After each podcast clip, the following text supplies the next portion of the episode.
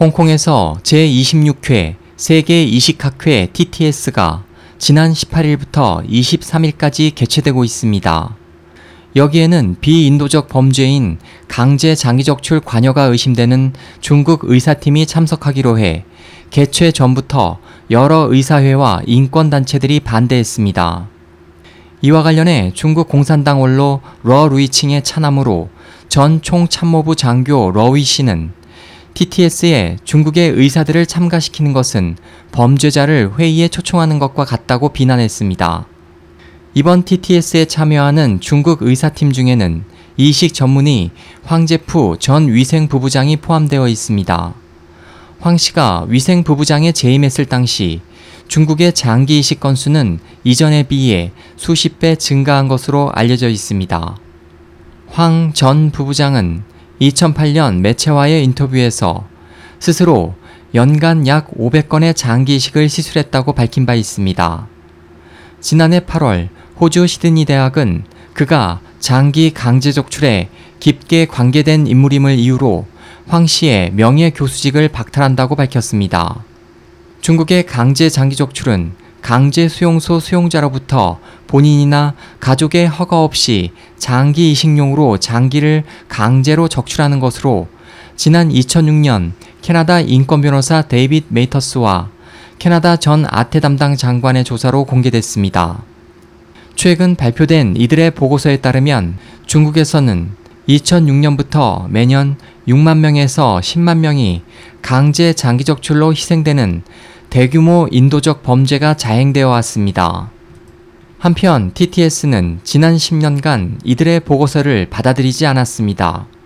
TTS 회장 첸맨 교수는 호주 SBS 방송과의 인터뷰에서 세계의 수술 건수에서 이 같은 숫자는 있을 수 없다며 조사된 내용에 의문을 나타냈습니다. TTS는 이식대회 개막전인 지난달 31일 중국 참여에 대한 비판에 대해 공식 웹사이트를 통해 중국과의 관계를 유지할 것이라는 입장을 밝힌 바 있습니다. 러시는 중국 의사팀을 초청한 TTS에 대해 민주적인 생각을 갖고 있지 않다. 머지않아 장기 적출에 가담한 책임을 추궁당할 날이 올 것이라고 말해 TTS가 중국 공산당을 두둔하고 있다고 비난했습니다. 미국 의회와 유럽 의회가 중국의 강제 장기 적출을 비판하는 결의안을 통과시킨 데 대해 러시는 민주적인 모습이라고 말하고 중국 공산당은 히틀러의 나치를 훨씬 능가하는 상상을 초월하는 악이라고 규탄했습니다.